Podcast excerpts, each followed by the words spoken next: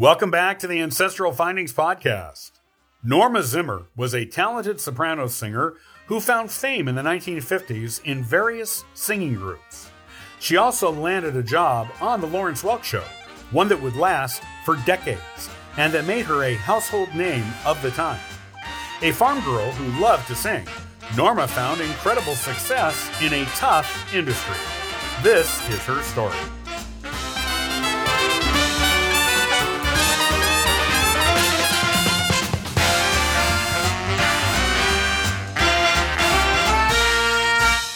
Norma Zimmer was on The Lawrence Welk Show for twenty-two years and was known as the Champagne Lady on the show.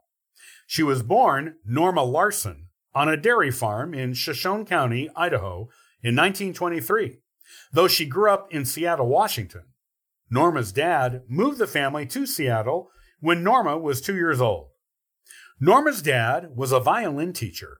Norma truly wished to learn how to play the violin when she was a child, but her dad told her that her hands were too small to completely play the instrument. Instead, young Norma studied voice. In this area, she proved to be extremely talented. She was also an excellent student in regular academics. In fact, Norma was offered a scholarship to Seattle University, but it was clear where her true passion lay. Instead of accepting the huge honor of the scholarship, she chose to continue studying voice.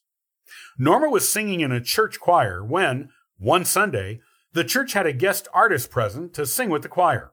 This guest artist was impressed with Norma's singing and suggested to her that she go to Los Angeles, California, and audition for musical groups out there.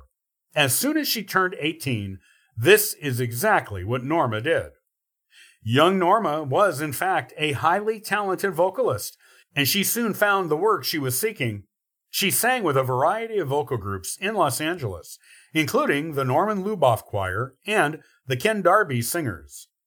While the young Norma was a beginning, promising professional singer, she married Randy Zimmer, who was a builder and property developer. They wed in nineteen forty-four and made their home together in Los Angeles. Their marriage was a wonderful success, with them being together for sixty-four years until two thousand eight, when Randy crossed to the other side. They had two sons together named Ron and Mark. A few years after her marriage, Norma made her solo debut on the radio. This was in nineteen forty-seven on a radio show called Sparkle Time. At the time she made her solo radio debut, Norma was also performing weekly on the same show as a member of a vocal group called The Singers. A bit later, Norma became a solo singer on a radio show called Standard School. In the nineteen fifties, Norma appeared on the most popular T V variety shows of that decade.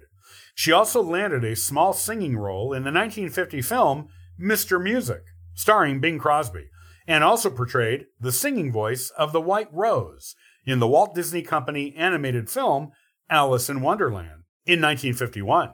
In nineteen fifty-six, Norma performed as a studio singer on Lawrence Welk's Thanksgiving album. The Lawrence Welk Show had a female soloist named Alice Lon, and she was quite popular.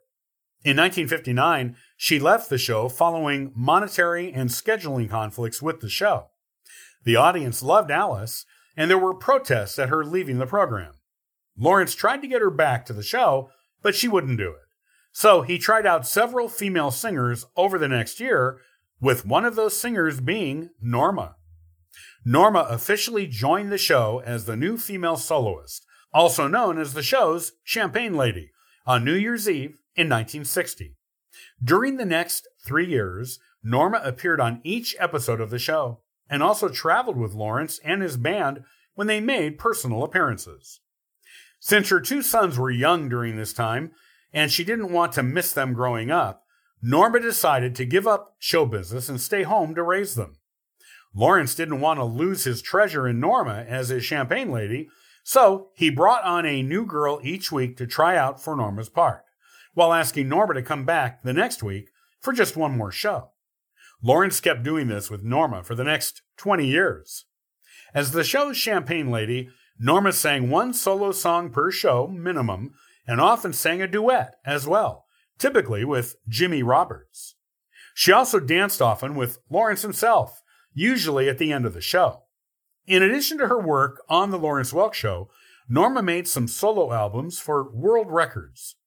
She was a gorgeous soprano voice, almost perfect, which wasn't a typical voice, and was highly sought after by bands, radio shows, and T V shows of the time.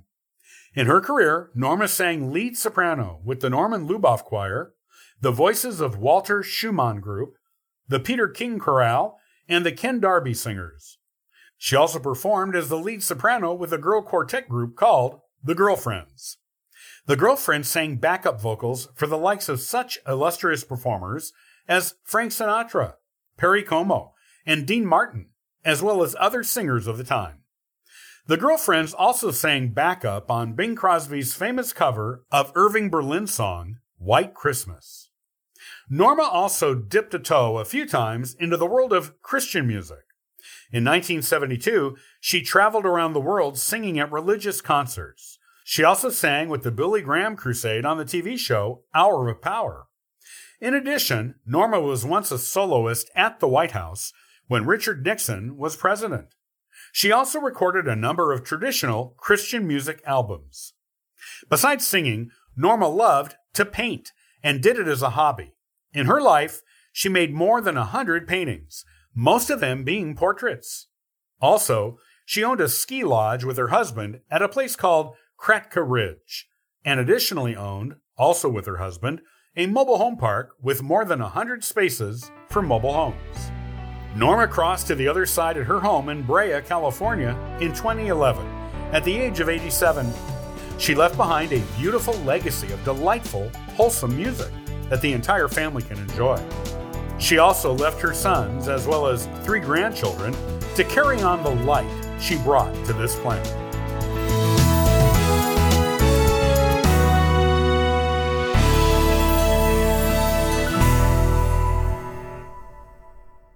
Many thanks for listening and following the Ancestral Findings podcast.